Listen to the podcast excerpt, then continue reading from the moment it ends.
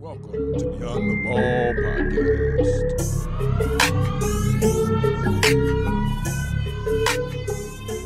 Johnny Jones. Thank you, sir.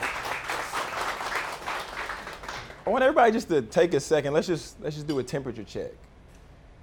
And I want you just by a show of hands, just raise your hand if you've ever had a terrible day. Okay, I'm glad we can be honest. I feel comfortable now. I'm glad we can be honest.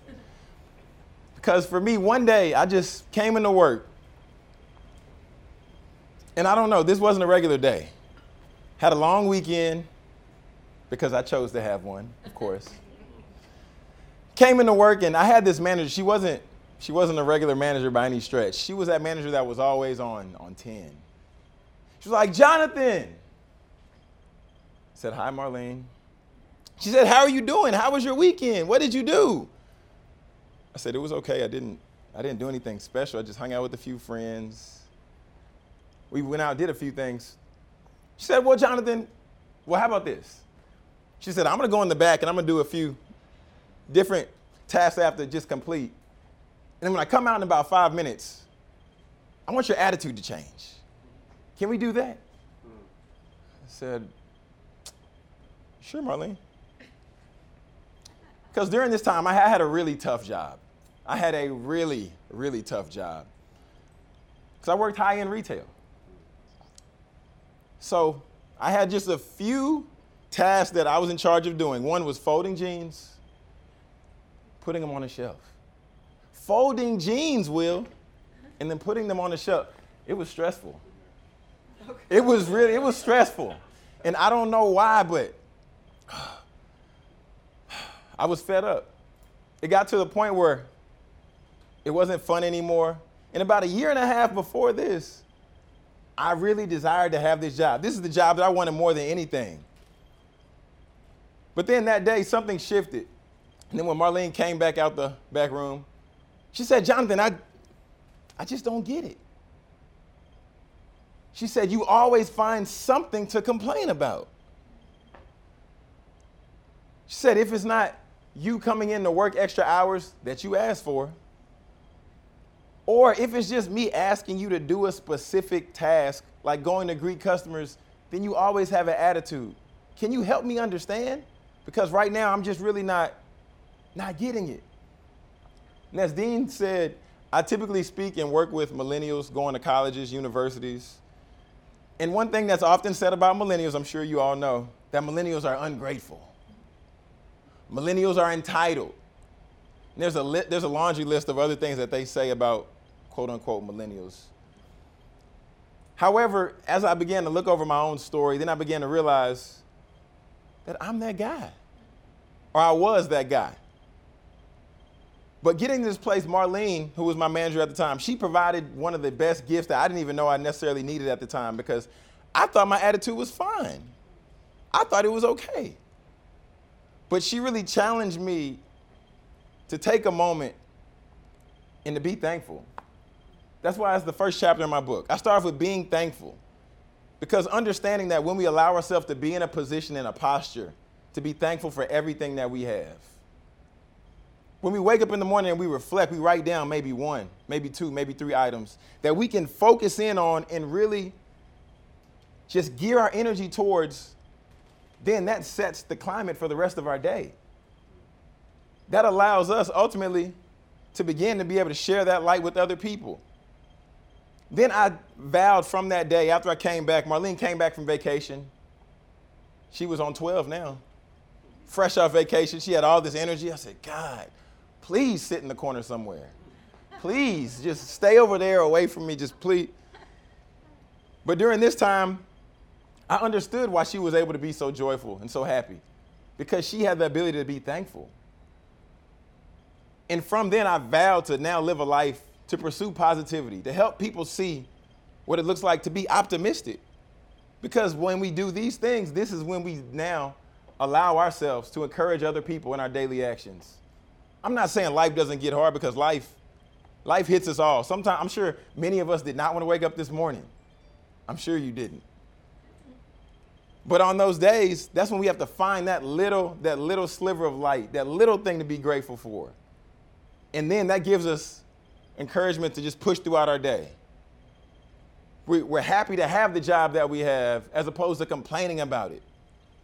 We're happy to have the family or the spouses that we have instead of saying, she always nags me. I don't know why I married this woman. She always nags me. She's always on my case. Instead of being instead of saying, thank you for always checking up on me, making sure I have the keys. Thank you, honey, for making sure that I have my phone. Thank you for just double checking, making sure that I ate because you know sometimes I might not eat. Because we get busy as entrepreneurs, business owners. I know you know, Dr. John. And that was one of the things I'm, I'm eternally grateful and indebted to her for. But even on top of that, do you all have a have like one of those core beliefs that you have in your mind that a parent left with you? Like even even over time, what, what would be one that you have that a parent left with you? You're not allowed to make money. You're not allowed to make money? Yeah, making money's a bad thing. Making money's a bad thing. Okay. I, broke I broke through that one, by the way. That's good. I, I know you have. I know you have. With those books, I know you have.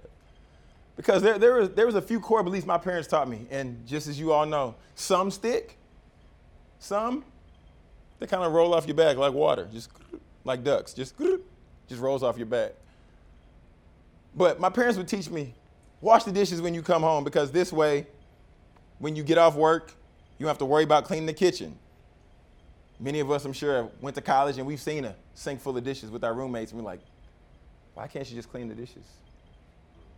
Another one my parents told me, son, just take time and straighten your bed. Now, I don't know about you, but this morning I was, it was, it was a real battle for me to straighten my bed all the way. I pulled the, I pulled the main cover over, but the, the undersheets, I really, I don't really worry about those. I said, you know what? That's 50 50. But there was one thing that my, my mom and my dad always made sure that I understood made sure that my brother understood, was cultivating a heart of service. Giving more than you take. Always making sure those around you are good and making sure that they're accounted for, making sure that they have everything that they need. And when I say a, a heart of service, you might first think that, well, what specifically is he talking about? I'll make it a little more plain being a giver. And I specifically say being a giver, and I'm not even talking about money, because I know that's the first thing somebody say, wait, nope, you're not getting in my pocket. Not today. Not next week. But when I say being a giver, I'm talking about giving what you can afford to give. For some of you in the room, you might have a little bit more time than you have money. So it might look like taking a day out of your week to go volunteer downtown at the stew pot getting to know the people who are in your community in Dallas who you might not interact with anywhere else. It might be taking a moment, giving a friend a listening ear. Because you know that, that they've been facing some challenges in their life. You've seen that they've been affected maybe by getting laid off from work. Somebody who maybe still hasn't found a way to get back on their feet based on what happened in Houston or many other areas because tragedy is all around us. But taking the time just to give somebody what you can afford to give, a compliment, doesn't cost anything. A hug. You might not want to touch somebody, but hey, you can give somebody a hug. Or maybe even just taking somebody, taking a moment giving somebody an encouraging word. Because you know, just as a lot of individuals are in here, CEOs, business owners, entrepreneurs, life gets tough when you start looking at that bottom line some days and you say, you know what? If somebody could just just give me a little encouragement because a lot of you all here are at the top of the food chain. And then you're almost at a place where people just assume that you have it all together. They assume that you don't need an encouraging word. They assume that you don't need to be uplifted. Because they say, you know what? I see D. Lindsay every time I look on the computer screen, he's always on the stage. He doesn't need my encouragement. He's fine. He doesn't need my encouragement. Different angles, camera. I'm taking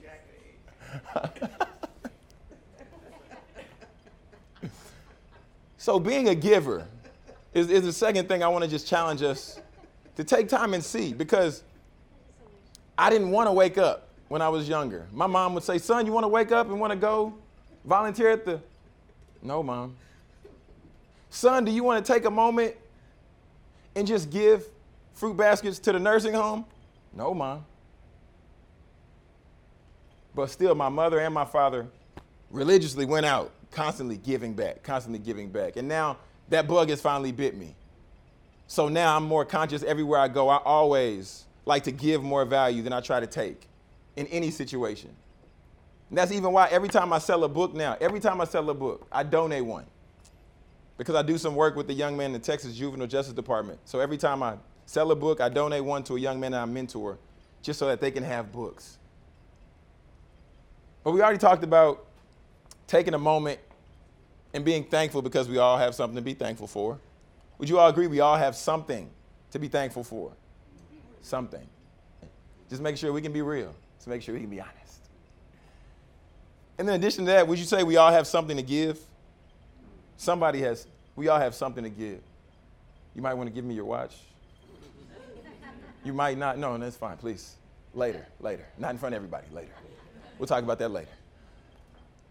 And then the last thing I just want to just charge us to do. Understand that we're here in this, in this beautiful venue with the mood lighting. It's, it's, it's very romantic, Jeremy. Y'all did a great job. It's very romantic. And looking at each and every one of you influential individuals in here in your own respect, as everybody went around and introduced themselves and shared specifically what it is that they do, what they're probably at a, a master at. Because I know Simone, she's a master when it comes to social media. Her graphics, unbelievable. The quality of the product that she puts out, phenomenal.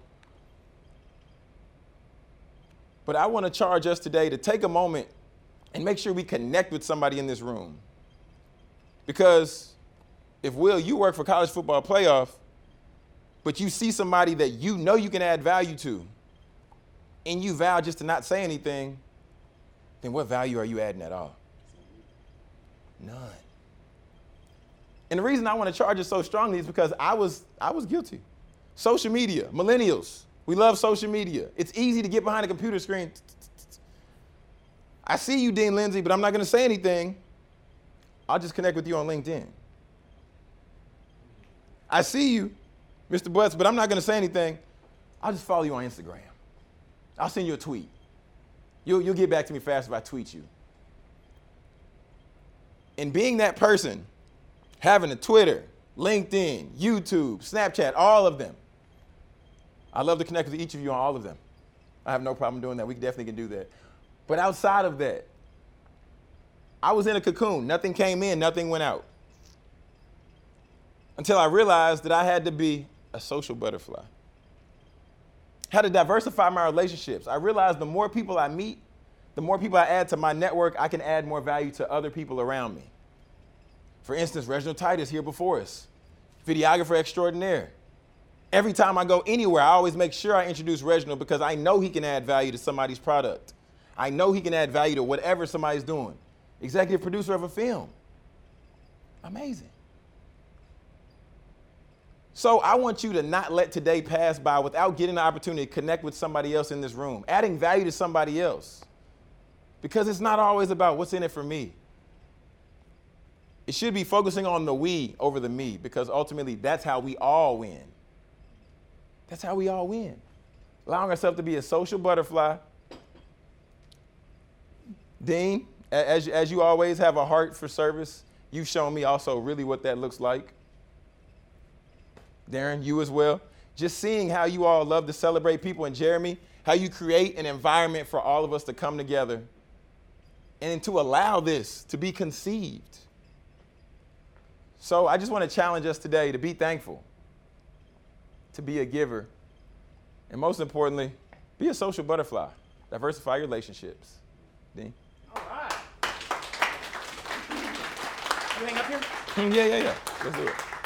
Well done, good sir. Thank well you. done. All right, I would like to ask some questions. I'm going to assume these questions are kind of coming from the audience because I know we have some leaders who are not millennials. That's And everything you just set up there is a choice that uh, uh, uh, an individual has to make. How do we help millennials that maybe we are leading Mm-hmm. uh, develop gratitude, develop uh, a service heart, to be more giving? Um, and assuming that that would be traits that you uh, that you are ho- hoping that millennials will choose to have? How do we as leaders encourage that? Definitely. Um, one, one area I know that's that's really pivotal is getting to know that individual, getting to know that millennial, getting to know whoever it is might work for you, and then when you get to know them on a deeper level, then you can see where their heart lies. And so, does that also reconnect that it's more challenging to get to know millennials because there is this level of social media that people are hiding behind? Is that is that a new something that we need to be more conscious of? Because the concept of getting to know somebody in a general sense is it just that we're so busy that we're not really tapping into how millennials what their their what their process is for um, choosing behavior? Well, I, well I, would- take a step back first and say that we have to understand that we're different. You know, Gen X, millennials, baby boomers, we're, there are differences. But through those differences, I think that each one of us kind of have holes. And I think the other generations are ultimately like the ooze that can help connect us throughout those holes.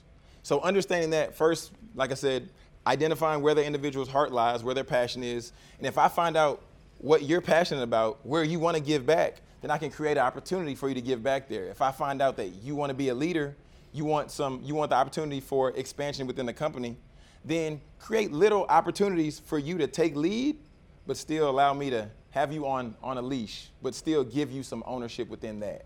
I like that. Okay, so you're so so don't make. Here's what we're doing as a company. We're giving to this organization, but rather finding out what it's what the individuals what they're passionate about, and then helping them um, give in that arena, which then they can feel the benefits of, and then want to do it more, and which also gains them more commitment to the organization. more commitment to the organization and also surveys actually show that if the millennial knows that you care more about them you have the betterment for them you have, you have the better plans for them and you have a true heart for them then they'll want to stay around a little bit longer because if i know that you care about me dean lindsay if i know jeremy jones cares about me then of course i'm going to come to business at sunrise I do care. Of course. I care about you. I care of course. So that, so I mean, that, that's so. I, I mean, I think that's really a big piece. Getting to know the individual, letting them know that you genuinely care about them, and then that that allows us to ultimately it's open that door. Mm-hmm. So it's so it's empathy, it's patience, it's persistence, it's light guidance. It's helping them see that we really are on their side. Yes, I would say that, and just because let's call let's call millennials a plant, right? Let's do. Let's call millennials a plant. And what what's one thing we know plants need? They need they need soil, they need water, and they need sun. And these are essential for them to grow. But if we invest those things into this plant, we know it'll bloom to its fullest potential. And if you if you're a CEO, if you're you know the owner of your company, et cetera, and you want the company to grow to its fullest potential, you want to maximize everybody within our organization. So therefore, you want to What should I that. not do as a leader guiding millennials? What's a no-no? micromanaging. I don't know. Some people might like to hear things multiple times, but I'm a, like I'm a millennial clearly, and I work with my I work with my dad. Me and him work together, and I've had to let him know, Dad, I know you like to hear things multiple times. I don't. Right. I know. Yeah, just If so I- no I- micromanaging. As a leader, mm-hmm. I don't want to micromanage. Okay. But I also don't feel like they got it all straight. I don't feel like they got it. I don't know what. So what do I need to do to not micromanage, but at the mm-hmm. same time, me feel as a leader that they got it, that they're going to be able to handle what I need them to do. Once again, going back first, making sure that you understand and you know, like you know how this individual operates and how they work. Because some mm-hmm. people might need to be micromanaged. Some people might need that. Or educated fully. Or, and then and then and then make sure that they're educated fully and fully equipped with everything they need and then maybe check in or hey here's this checkpoint let's let's touch base here i know there's this big project but let's check base let, let's check back right here in a couple of weeks couple see weeks. where you so are So give them a guideline. and then here you let you them are know when Mhm. that, that there are going to be some times. So it's not just here. I'm going to come check on you, but actually giving them some type of a, of a timing every every Saturday or every Friday or every whatever the timeline is. When you reach this plateau, let me know that type of thing. Definitely, definitely, because that way, because that way you further create the relationship because there's more visibility, more FaceTime. You get to talk with one another, sit down with one another. The relationship's built. Then you can tell that oh, they really do care about me. And then also, as you're checking up progress, nobody likes to be the one sitting in the meeting like, okay, well, Dean, what are the reports? you're like, oh, I don't, I don't have the reports. And if if they know that there's that level of ownership, Right. then ultimately they'll they'll step up to the challenge. They'll step up to the challenge. Yes. Of course, I can't speak for. It. That's a phenomenal question. Of course, I can't speak for on behalf of all millennials, but I can say I feel that the reward system is a little bit different because I've often heard this generation labeled as the generation of the participation trophy, because just for showing up, people often say that, oh, millennials expect this and expect that, and we give them a paycheck, so why aren't they happy with that? I would say find a developing a system that's incentivized based on once again what that individual likes. If you know that this individual has aspirations to be a CEO, then allow them areas of opportunity to show uh, ownership over projects, over tasks, and then potentially they can be elevated through through that manner. Or, I mean, if if they enjoy being paid a little extra, I mean, or maybe maybe buying partnering with the House of Blues and purchasing a couple memberships and saying, you know what? I, I, I know you. I know Good you enjoy. job. I know you enjoy going out, hanging out. I saw your eyes kind of twinkle. Why would you not? Is a good idea. I'm gonna say this. I'm gonna tie this in. Why would you not purchase some memberships? You know, with with the Foundation Room, come to the House of Blues. That's the smartest thing you've said all morning. So, so, so first, I would say getting to know the individual, seeing, you know, seeing where that passion lies, and then as you get to know them, then you'll be able to see what they like, what they don't like. Maybe treating them to a dinner, treating them to a lunch, or even maybe providing mentorship, because that's something that we can't. That's something that we can't. We can't mentor ourselves. We can, but then we might go in the same circle. If I if I get with a friend who's the same age as me, we're gonna go around the same circle.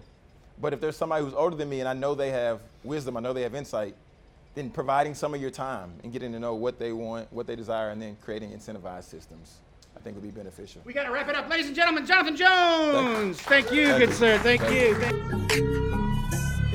Thank-